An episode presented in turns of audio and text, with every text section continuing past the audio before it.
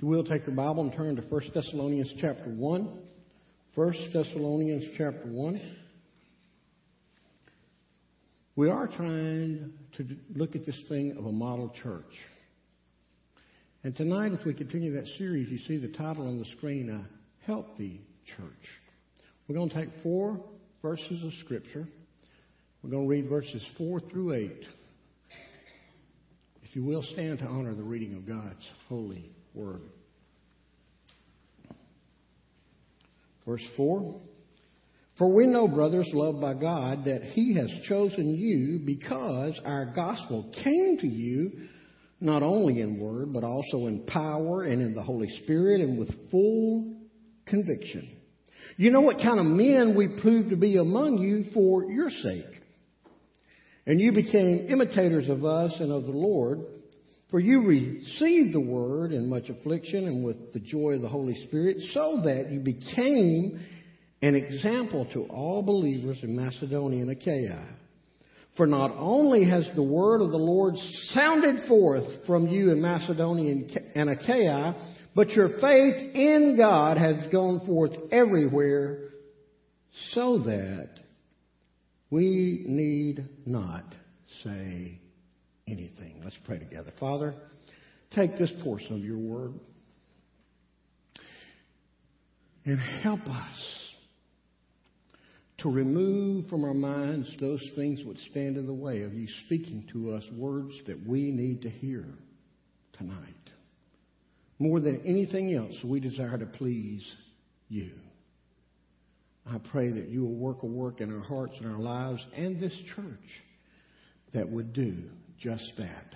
Please you. In Jesus' name I pray. Amen. Thank you. You may be seated. Brandon, my bad. Would you back that slide up, please? Just one. There you go. Thank you. This verse is interesting to me. I told you this morning what happened in leadership team meeting the other night, and I'm going to repeat it just for those who might not have been here and not listening. One of the things that we talked about is wanting to be a church in this town where when you spoke to someone in this town, they'd know who you were and where you were. Could I get an amen? Look at this. this was interesting.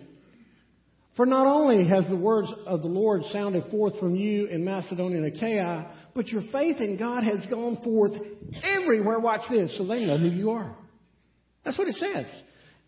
Your witness has gone, their witness at Thessalonica, at Thessalonica had gone out everywhere so that we didn't have to explain who you were. We didn't have to tell that you're that brick building or you're that little house or the people knew. Boy, that was a message to me. Now, one of the most common, one of the most common uh, comments or questions that I hear is this How can we make our church grow? Hmm. Now, that is, that is based on a couple of assumptions. First of all, the, the assumption is that our goal as a church is to be a large church. I mean, in the American culture, things that are good are large. That's what we think you don't believe it, just look around at what's going on. I mean, you talk about all the chain stores. I just read a report that 20 years ago, 30 years ago, mom and pops were the big thing. Today, everything's franchised. And the bigger, the better. But in Thessalonica, we look at Thessalonica, and they did not, they were not, they did not set as a goal having a large church. In fact, we don't really know how many got saved. But we know that they were doing the right things for people to get saved. You know, they were not expecting to have a large church. If you go back and read Acts 17, what you discover is this church was under persecution. There were mobs. There were people trying to pull them down. And, and even in the midst of that oppression and that challenge, they became known as a model church. Now, how did that happen?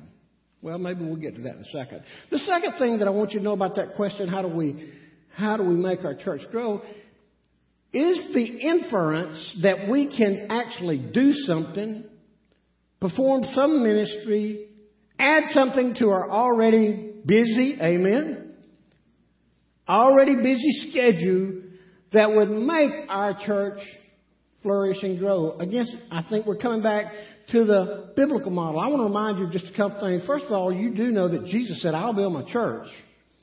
But equally, Paul said in Ephesians 1 and several other places, he compared the church to a body. You know what? If your body's healthy, it grows. I went last night down to Brent and I saw our granddaughter perform in a little theater production. Now, this is the granddaughter. Let me just make you feel old. This is a granddaughter that in 30 days she's going to be nine years old. In fact, John Michael and I were talking about the other day. He said, How old is Piper now? And I said, well, How old are you, John Michael? He said, I'm 10. And I said, She'll be nine in 30 days. You know what?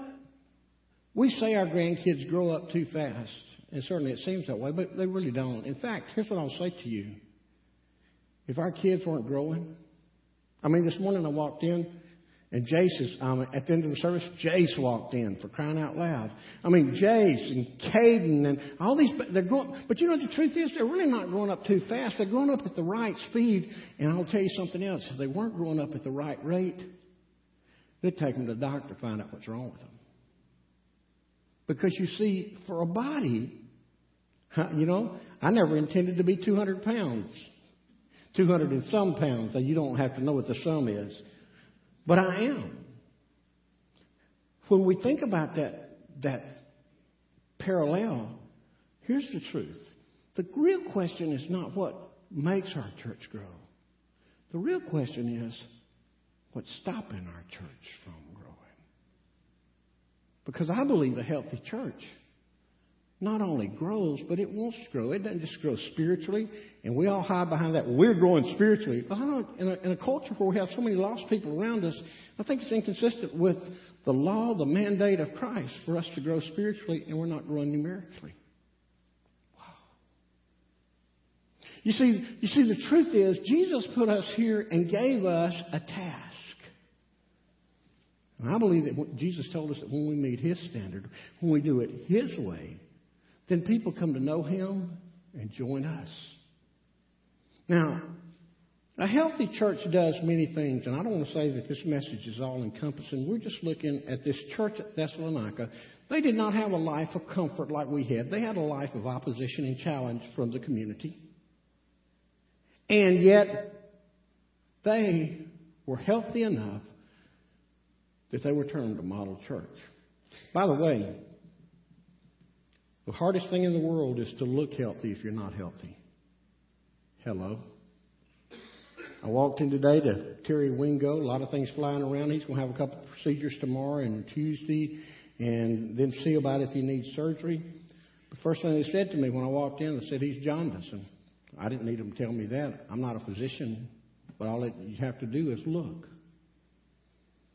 I want you to consider three things, and I will not be as long as I was this morning. Three things that I lift out of the scripture that are, are things that we will attribute to the Thessalon, church at Thessalonica as attributes that we need to be. The first thing that I see here is that they embraced the Word. They embraced the Word. Now we're talking about the Word of God, and if you look from verse 4 to, to verse 8, you see three times in that text, in, in that passage that that is talking about the Word. But when you read this and you get the heart from it, you sense that they heard the Word, you sense that they knew the Word, and, and that they were living according to the Word. Please listen. Most people in this room, you have heard enough Word preached that you could live like a Christian for 700 years. It's not what we, it's not just what we hear, it's what we apply. These guys embraced the word, but let's see how they got to that. First of all, they heard the word. They heard the word. Look at here, it says, um, In verse 5, it says, Because the gospel came to you, the gospel came to you not only in word. It says not only in word, but it did come in word. Who gave them the word? Do you remember those parents we talked about this morning? The first three names that lead the way? Paul, Silas, and Timothy. They preached the word. They didn't just preach it one time. They preached it over. And they preached it over again. They preached it over again till it became a part of them. They heard the word. They didn't just hear for facts. They just didn't hear uh, the um, the um, the surface words. They heard with understanding. They listened. They heard the Word of God preached. We hear that every day, but many people out there don't. If we're going to become a model church, we hear it. But watch what else happened. Not only did they hear the Word, but number two, they were convicted by the Word. It says you heard the word, the gospel came to you not only in word, but also in power and in the Holy Spirit and in full conviction. That's what happened to the Thessalonians. That's what happened to the Thessalonians. How is it that they could, in such an oppressive, in such a martyr almost society, how could they become, how could they become a model church? And here's how. When the word comes to us and it convicts us, here's what happens. It changes us. When it convicts us, it changes us. You hear the word in power. You hear the word empowered by the Holy Spirit. What happens? Conviction follows because we do not have an encounter with Christ that we're not convicted. At Pentecost, when the Spirit fell, they were cut to their hearts and they were cut deep enough, deep enough that change followed. You see, this is, this happens when you get saved. That's what you're talking about, Brother Jerry. That conviction, it comes when somebody doesn't know Christ and, and they're convicted of their sin and they surrender their lives to Christ and they're saved. Yes, that's one time. But let me tell you something. Conviction comes to the follower of Christ who has gotten off the road. Who has made other things his priority. Who honestly made something else his God. Every time I get a group of pastors, we're talking about the lead sin in America today. I always tell them I think it's idolatry. We got other things before. He says, don't have anything before me, but we do. We hear the message, and that convicting power starts on it. And you know what we do a lot of times? I just can't do anything about that. I can't come to this altar because I kneel at this altar, oh, Susie back here is going to look at me and go, wonder what he did. Guess what? Wouldn't you rather Susie to say, wonder what he did, than God to say, you're the man? And you know what happens? Watch this. This is what happens to us. All of us older people. Spirit, we hear a message and it convicts our heart. We know we should we know we should spend time at the altar with the Lord, or we need to pray with the pastor, or we need to get somebody to come pray with us and pray, kind of pray what we used to call praying through. But you know what happens? We go, I don't think so today. I'll do it tonight. Tonight at 5:45 comes up and you get a headache. That's okay, God. I'll take care of it next Sunday. So next Sunday comes and that message is there pressing you once again, and you go, you know, I it was okay. I didn't do it last week, so I'm not going to respond to this. I, you know, one of the things that's been said about us is we're not really a moving church, and uh, those who've gone to Sherwood, they are a moving church. Those same guys come to the altar every week. You know why? Because they realize that they can't do it without him. Lawrence Phipps told me a story that I think that I think speaks to this point of when God speaks to you, you don't respond, and then what happens the next week. It's kind of like church, going to attending church.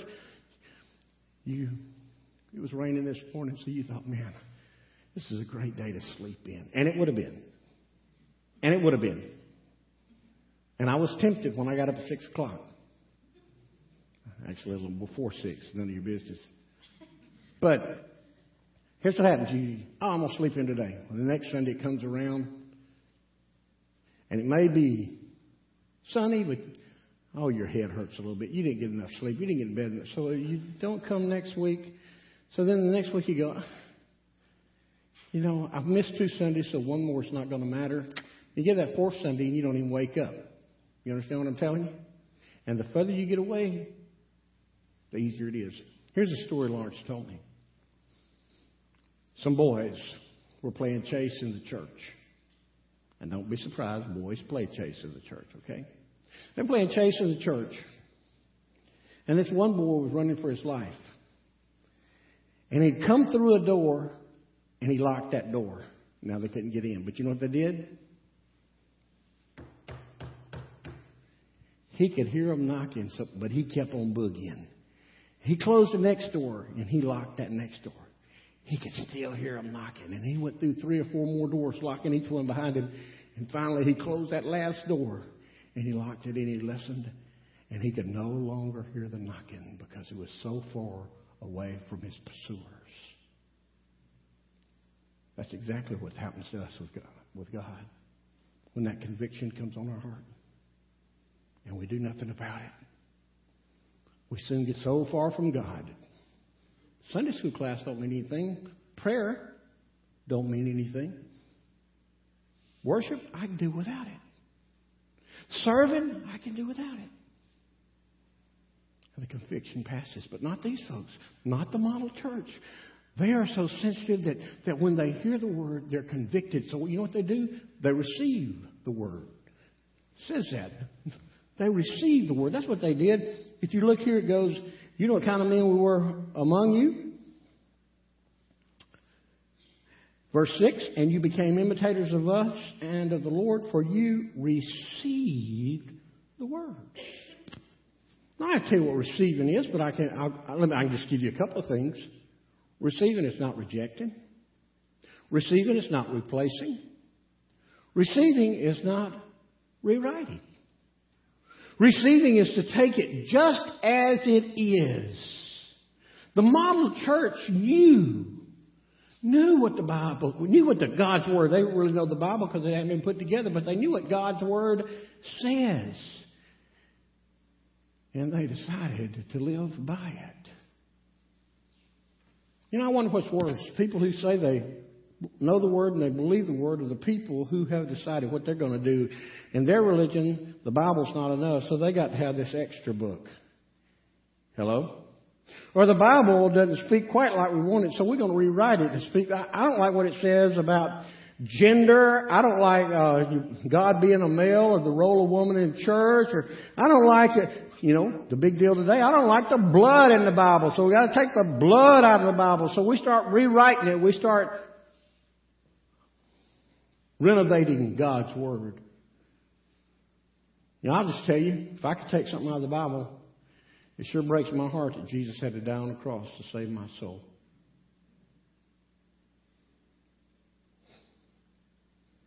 As you rewrite it or reject it or replace it, you don't receive it. When you receive it, you embrace it. And when you embrace it, you live what He's called us to live. Submit to the Word. Ooh, we don't like that word today. we don't like the word submit. Oh, that means ah, I don't have any rights. So guess what? You don't. If you're really going to follow God's word, if you're really going to be a model believer, if you're really going to, we're really going to be a model church, we know that all we can do to His word is live it out. We live it out in such a way that this community knows, which brings us to the next thing they did. Not only did they embrace the word, but second they did, they exposed the walk. They exposed the walk. Now, how do you do that? I mean, expose, put something out there so everybody can see it. So people can clearly see what it looks like. You see, the truth is, these guys simply practiced what they knew. It wasn't just the, the Paul and Silas and Timothy gave us a sermon once a day or once a week and we heard it and put it out to pasture. What got them in trouble was that they actually believed, they actually lived what these guys were telling them. And they probably didn't know what they're getting into when they started. You know, we like that. We're like that. Because the truth is, we have several things, and I won't go into all of them, we have several things that we don't know what it is we get involved in it. Marriage. Marriage. I just want to say something. I know we got people here been married as long as I am old, but watch this. You didn't know your spouse when you got married. Oh, you may have loved her or him, but you didn't know your spouse when you got married. You didn't know they hung their dirty socks on the uh, on the tub. You didn't know they threw their clothes in the floor. You didn't know they snored. You didn't know a lot of things. About, quit punching each other. You didn't know things about until you got involved in it. You see, the truth is, until we em- embrace the word and we start walking, we don't know what's involved. But the truth is, watch how it unfolds here. Watch how it unfolded for them. Two things quickly. First of all, when they when they when they received the gospel, when they received the word, when their lives were changed, they became imitators. They became imitators. They were mimics. That's what it says here. And you became imitators of us and of the Lord. You see, they set their sights on godly people. And folks, I've preached on this. I hope you're discerning about what a godly person looks like. He is not, or she is not, the meekest, passivist, most feminine person that you meet. Brother Jerry, that's my concept. Well, really, well, go back and read the Old Testament and read some of the New Testament. The Old Testament, that passive God drowned Egyptians in the Red Sea. He sent fire on Sodom and Gomorrah. He got mad at the children of Israel and was about to destroy them. And Moses said, Destroy me, don't destroy them. He still sent judgments and had thousands killed. I mean, when you see true God, He is standing up for righteous and right and His way. I don't like that, Brother Jerry. Well, I don't care. That's what the Bible says. That's called embracing the Word. That's what it says. It is true that God is love. It is true that God wants the best for us. It is true that God gave the best for us. When we're looking at godly people, they need to be acting like God, standing for Him, His truth, His right. And then imitate. That word imitate in the Greek literally means, boy, did I just die, guys? Okay. That word Im- imitate in the, in the Greek literally means to mimic, that we mimic people. You see, when we come to Christ, what happens is we get on this journey of walking like Christ, and things happen. Now, watch this. I'm about to use the, I'm about to use this big word that you think is a four-letter word. You change. Hello. I want to say it again, just so everybody that's taking their, reaching for their nitro, you change. I'm reading a book right now by Josh Hunt. Josh Hunt is a Sunday school guru, been doing nothing but Sunday school for the last 15 or 20 years. You know what his, you know what his uh, book is entitled? Change or Die. The foreword was written by somebody else, and it says, The life, the Christian life, is a life of change. And I'll go further to say this to us. The Christian, the Christian life and the model church is about taking the ever changing world and tethering them to the never changing God. That means down here, when we're meeting them where they are, that there are some things that don't matter in eternity that we need to be free to change. That means that our lives, as we walk, as we imitate Him, our lives change to become like Him. I've mentioned this a couple of times, and I don't know why, except I've heard it a couple of times more recently than I've ever heard it before. People who claim the name of Christ have said, That's just the person I am, just get used to it. Just get used to it. That's me. That is, that's an attitude of Satan. That's not an attitude of a child of God. You see, the child of God is, I'm not, I'm not supposed to be like me, I'm supposed to be like him.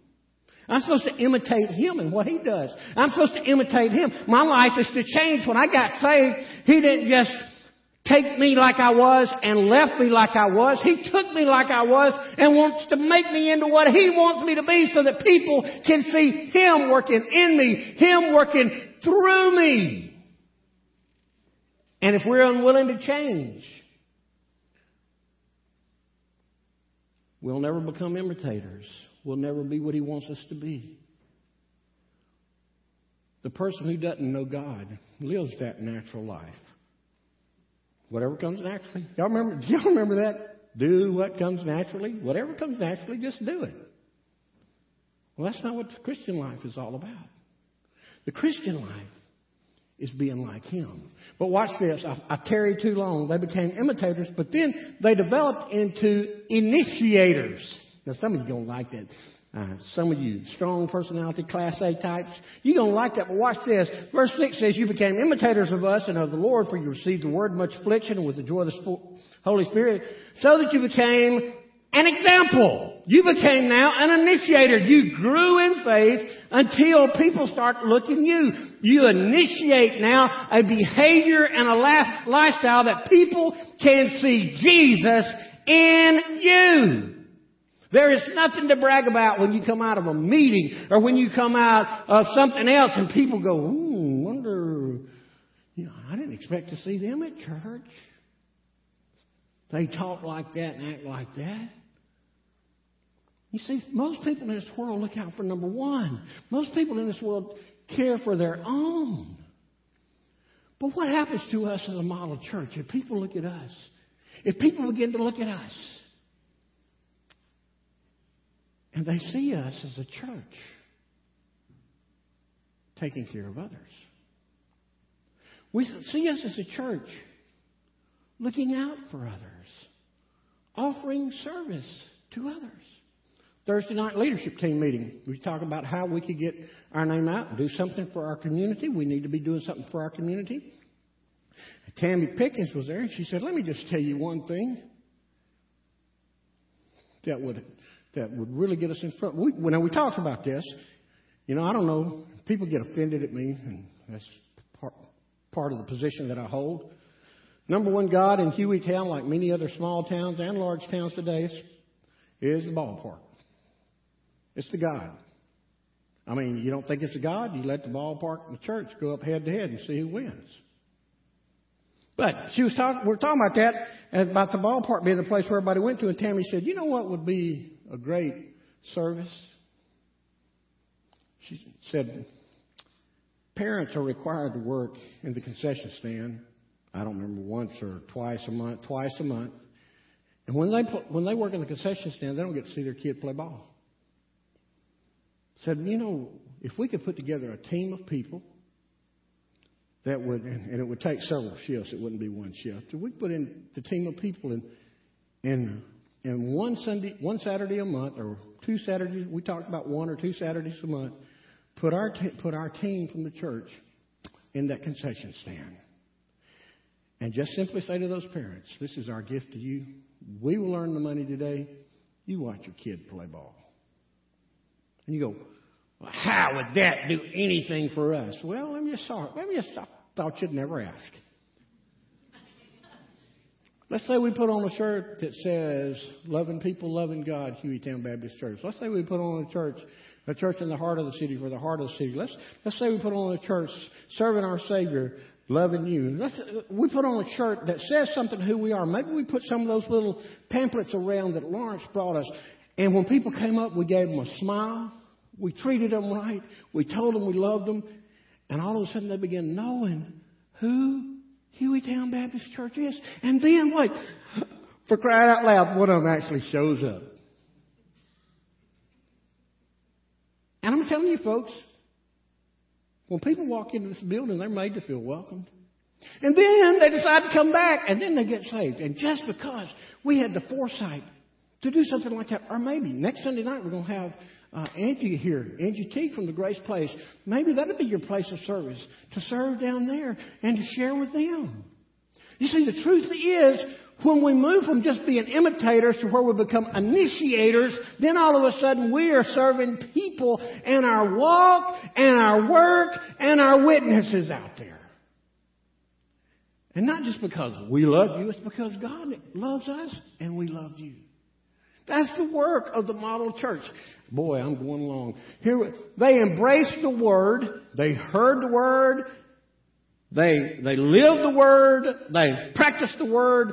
And when they practiced the word, they exposed what it was like to walk like Jesus, to serve like Jesus. I'm convinced their service is what kept them all from getting killed in that environment. But the third thing that I see here is what I just referred to. They exclaimed the witness. The gospel came to them, not only in word, but in power, the Holy Spirit, and in full conviction. I use the word exclaim because of what it's written right here. For God, uh, verse 8, for not only has the word of the Lord sounded forth from you in Macedonia and Achaia, but your faith in God has gone forth everywhere. Now that sounded forth. In the original language, that means to reverberate. That means to resound. That means to echo. In fact, I'll just tell you the word that comes to mind when I see that word. It is the word trumpet. There is nothing in the world any better in an orchestra than a great trumpet. There is nothing any more worse than a bad trumpet. It sounds like a dying dog.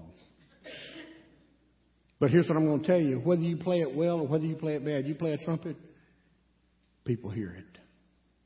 People hear it. The model church is a church that sounds forth the witness of the gospel of Christ because the model church understands that without them knowing the gospel that they are not going to make heaven. They're going to miss heaven. They're going to make hell. And it's not just for a few minutes. It's not for a few months. It's not for a few years. It's for eternity. And it falls on our shoulders.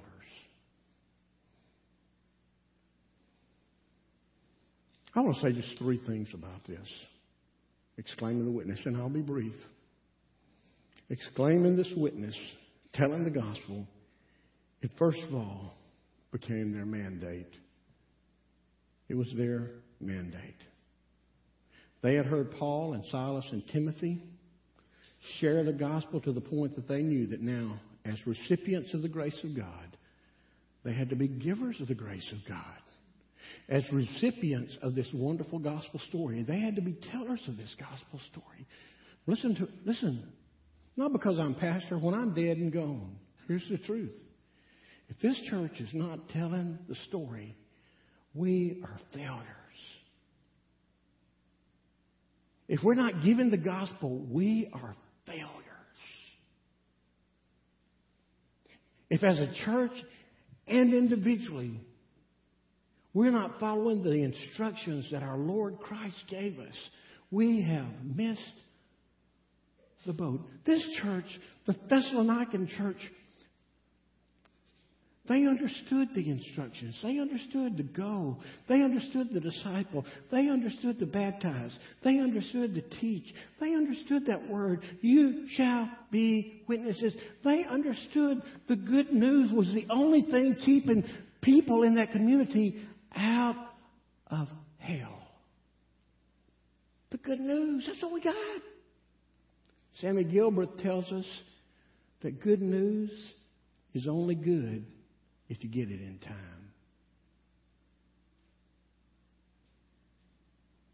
It was their mandate, it's what drove the machine. But it was not just their mandate, it became their mission. Have you ever thought about that you're a missionary in Hueytown?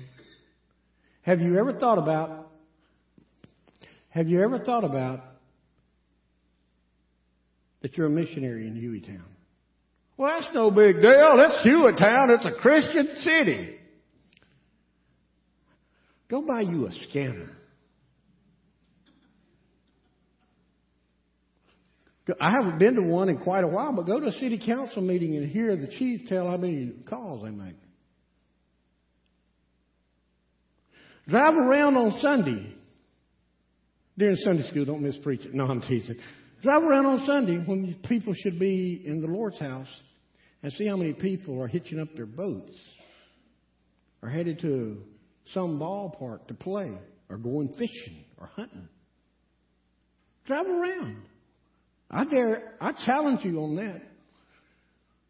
Brother Doug told me they made 75, 7,600 phone calls and contacts just before he retired in a program they were doing.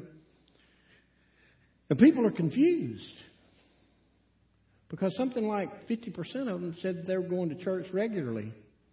And I said, Brother Doug, did you define regularly? He said, No. Here's what I'm going to tell you 50% of our population says they go regularly. At least half, if not three quarters of that 50%, define regularly as they're Creasters, Christmas and Easter. They go regularly. We have people that, that need the Lord. We're on a mission. You say, Brother Jerry, where do you see there were missionaries? Well, watch this. The word of the Lord, verse 8, has sounded forth from you in your home places of Macedonia and Achaia, but your faith has gone forth everywhere. Now, did you hear that? Because of what they did, because of, because of how they lived, here's the truth. People heard of the gospel. People heard of them. That's the mission of the model church is to be giving the gospel. Which brings me to the last question. For them, this witness, it became their mark. It became the mark that they left. I remember when I was a kid and we used to brand cows. Have you ever done that? Some of you saying yes, some of you saying no, some of you going, What's branding cows? You poor city people. Throw that calf on the ground, you take a hot iron that you've had in the fire, and you put your mark on it. That's one mark. When I was growing up, by one of our doorposts, there were marks of how tall I was.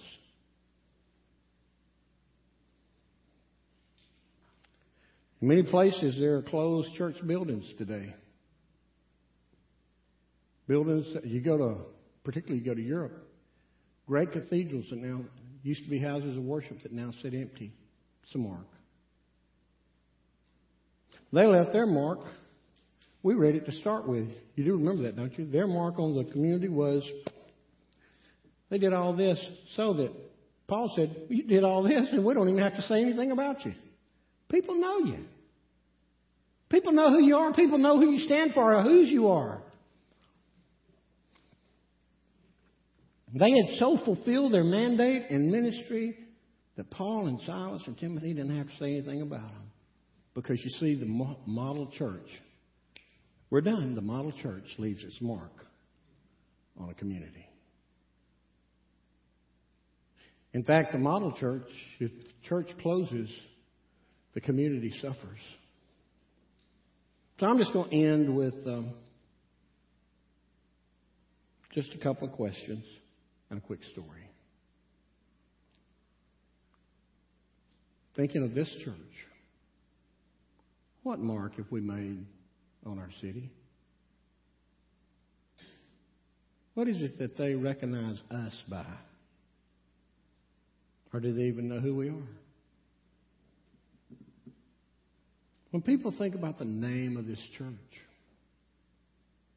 what are their comments? I know one said to me one time. Isn't that a church for old people? I said, we got some of those folks there. I said, but we also have one of the strongest uh, children's programs on Wednesday nights. Oh, really? Last question. What are you willing to do personally? What are you willing to change in your life and do personally? That we be known as a model church. That we become the church that people want to be like. That other churches look at and go, yeah.